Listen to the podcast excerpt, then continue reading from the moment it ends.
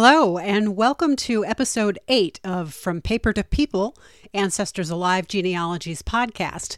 I am your hostess with the mostest, Carolyn Nee Lachlan, and I am filled with gratitude today.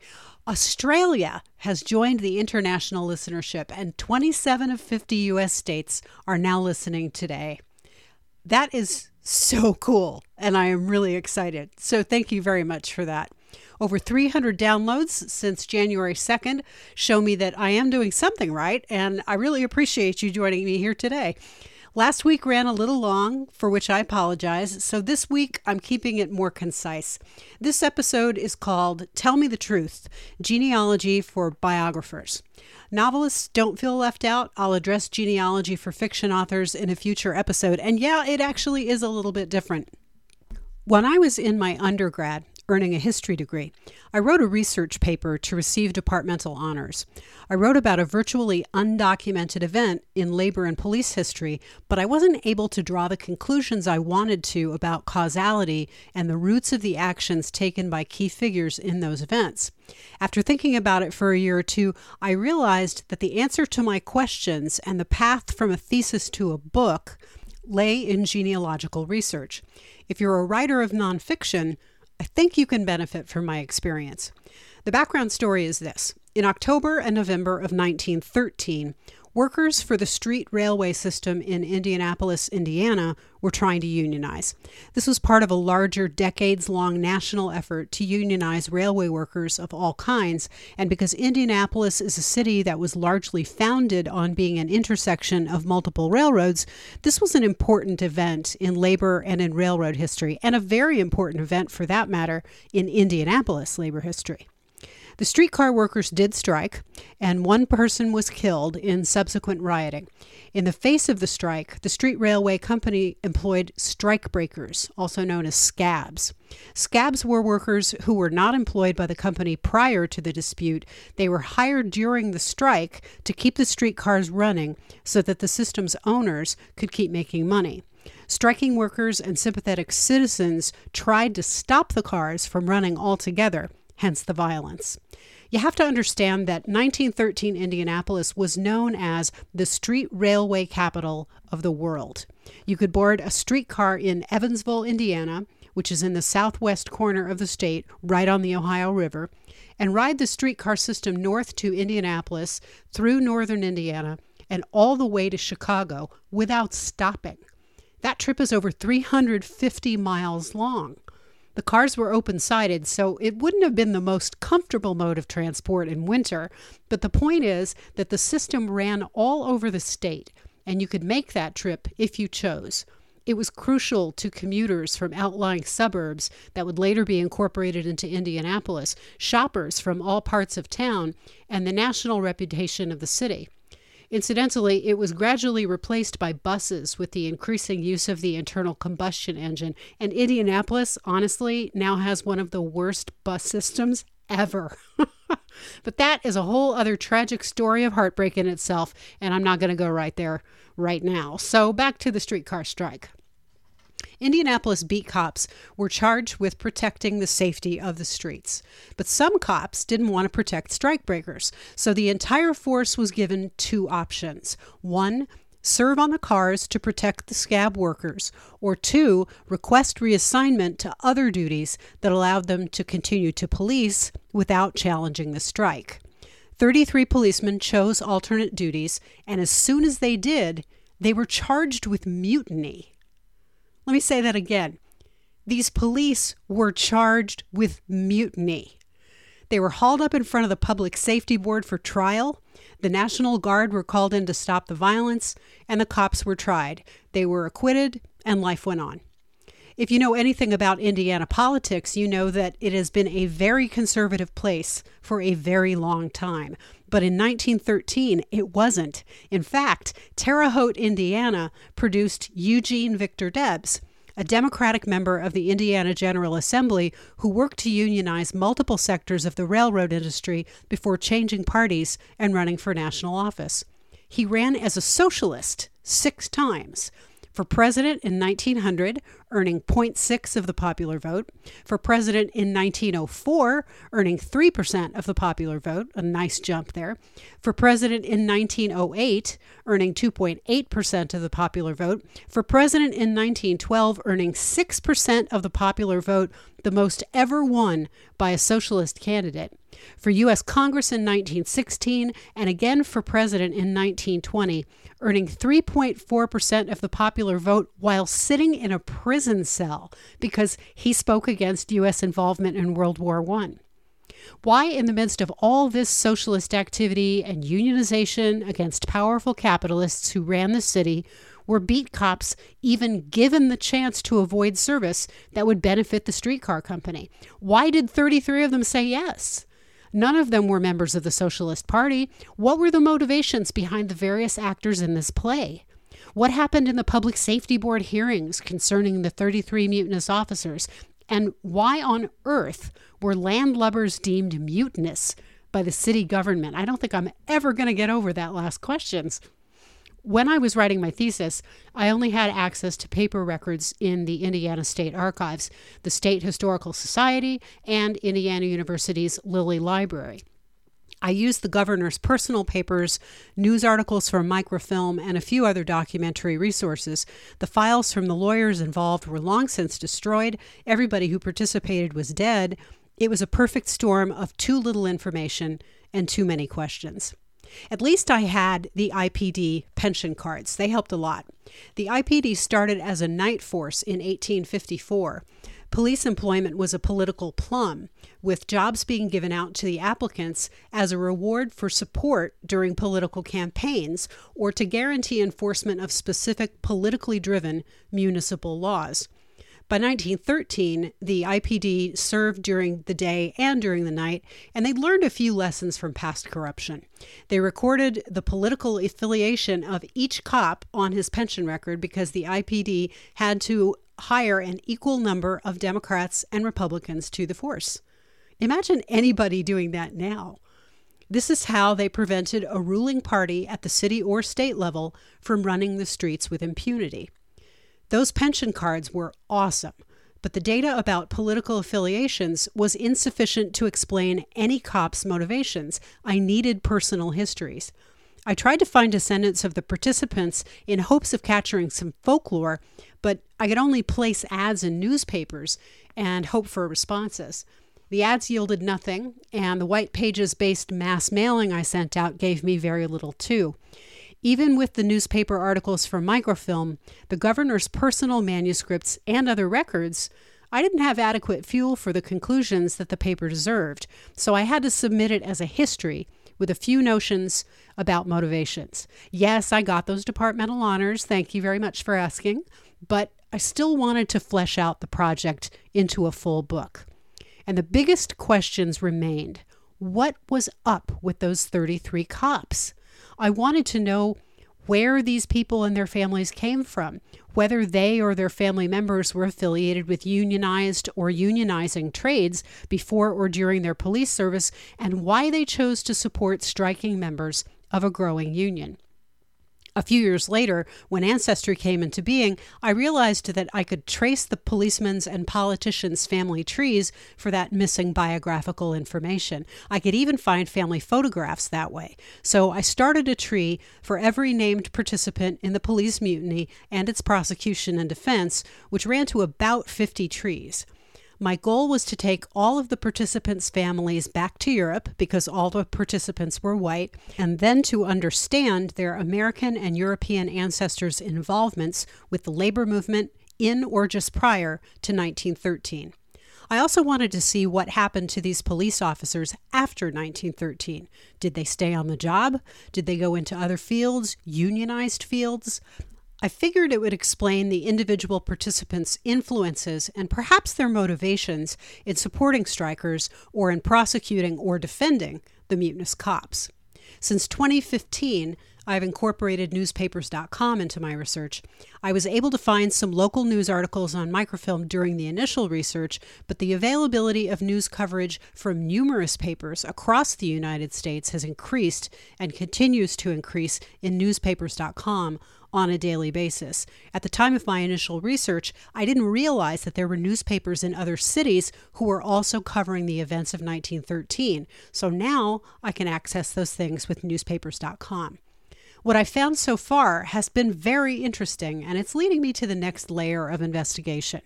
Some cops were German and Irish, so my research has taken me into the trade unionist movement of 19th century Ireland and Western Europe. Other cops were Quaker, so for them, Quaker history and its involvement in pacifism and labor history are logical next steps. And one cop was a Russian born Jew a former jeweler, very improbable for Indianapolis at the time. That takes me back to his roots in Russia, when and why he came to America, and how his sympathies were affected by Russian history as well as Jewish history. I have a lot more solid research ahead of me based on other people's written work, so this book isn't headed to a publisher anytime soon, but I'm well on my way, and that's what's important. Yeah, I can hear you. So, blah, blah, blah, Carolyn. How does this apply to me as a biographer or nonfiction author? How can I master the forces of genealogy in researching my subjects? Yeah, chill out, dude. I'm getting there. The way you start is the same, whether you're researching one person or 20. It's this simple buy memberships to Ancestry, Been Verified, or another enhanced white pages like site, and newspapers.com. Then use all of them together to find ancestors and descendants of your subject or subjects. For every real person you're researching, start a new tree in Ancestry. If your subject is famous enough, you can get the basic BMDDs birth, marriage, divorce, and death, names, dates, and places from Wikipedia or another online source, or grab them from an existing biography. Regardless, start the tree as I taught you last week in episode 7 I wish you were dead. Enter the full name of your subject in the correct fields first, middle, and baptismal names and initials in the first name field, last name or maiden name in the last name field, and senior, junior, rev for reverend, sergeant, or whatever may apply in the suffix field. Enter the birth date of the subject in the international format day, space, spelled out month name, space, year. Provide the full birthplace in the place field in ascending order town, comma, county, comma, state, comma, country. Do the same for death, date, and place, if applicable. Next, enter the same information for your subject's father, then your subject's mother.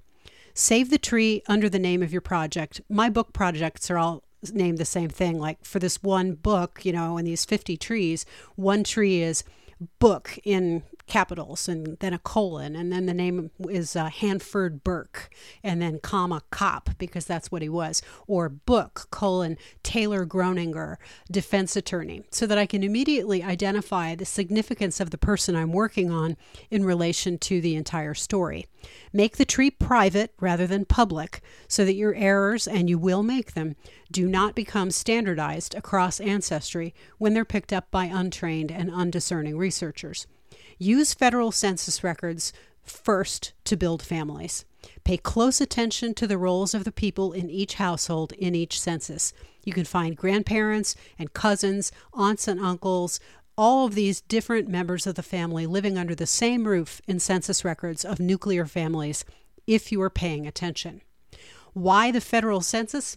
The U.S. federal census provides the street address for the family's abode. It provides the language spoken in the house, the trade of the father and other employed persons in the house, the level of education for each person, whether or not they read and write English, whether they own or rent property, and the dollar value of that owned property, and more. Even if the subject is in a census record, but his or her parents are not, your subject's parents' birthplaces are provided, which can help you push back a generation. It can also give you an idea of your subject's neighborhood, who he or she went to school with. Check out neighboring families on that same census page, what school he or she attended, find and check local school district records from the neighborhood in the period of each of these census records. How many siblings may have died in childhood? Um, a child who shows up in the 1900 census but not the 1910 likely died in the interim, and that may be important. Use Google Maps to examine the neighborhood and get current street views of the subject's house if it still stands. Examine the languages spoken by the families around your subject in the neighborhood and how much money they had. Get a feel for the texture of your subject's childhood, adolescence, and adulthood. Add everything else that correctly pertains to your subject after that state censuses, birth, marriage, divorce, and death records, wills and probate records, city directories, religious records. Save photographs that you find in Ancestry, but save them to your hard drive first, then add them to the tree so that you won't lose those records should the original poster's tree be deleted or made private. Once you've added all possible records to your subject, work on the parents, then on the subject's siblings. The pattern is always subject, then back to the parents, then sideways to the siblings, and then down to the cousins. As you do this, you will trace to living descendants, direct and ancillary. These people could hold crucial records and photos that you might need for your book or project. Once you've built that far, consult newspapers.com to find obituaries and news stories about your subject and his or her family members. And keep in mind that every single day, newspapers.com adds new newspapers, new resources. So just keep looking. Then, if you're out of living descendants for photos or letters or family stories, go to Been Verified and search for those people because you may well find them alive and well and happy to talk to you. Finally, because there may be people to talk to you, prepare to take folkloric evidence for use in your book or project. Listen to episode 4, The Glory of the Story, and use those guidelines to inform how you take your information.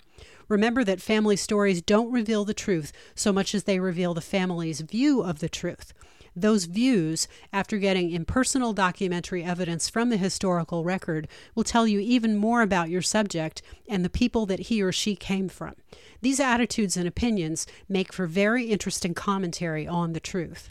From these resources, you can write much more than just a straight history of your subject. While not everything you find may make it into the book, a genealogical survey of your subject's whole life and ancestry can provide a good deal of meat that a bare bones history desperately needs. You can get to know your subject, his or her ancestors, and really live in the milieu of your subject's bygone world. Utilizing genealogical skills and tools will make you a better researcher and writer in every conceivable way, and the final product will be richer for your research. Anybody can read books and papers and write a book from them. That's just salt and pepper. Only you can create a uniquely informed biography or account using genealogy. That's full spice and flavor. So, what did we learn today? Apparently, police on dry land can commit mutiny if rich guys say so. Indiana used to be a breeding ground for socialists.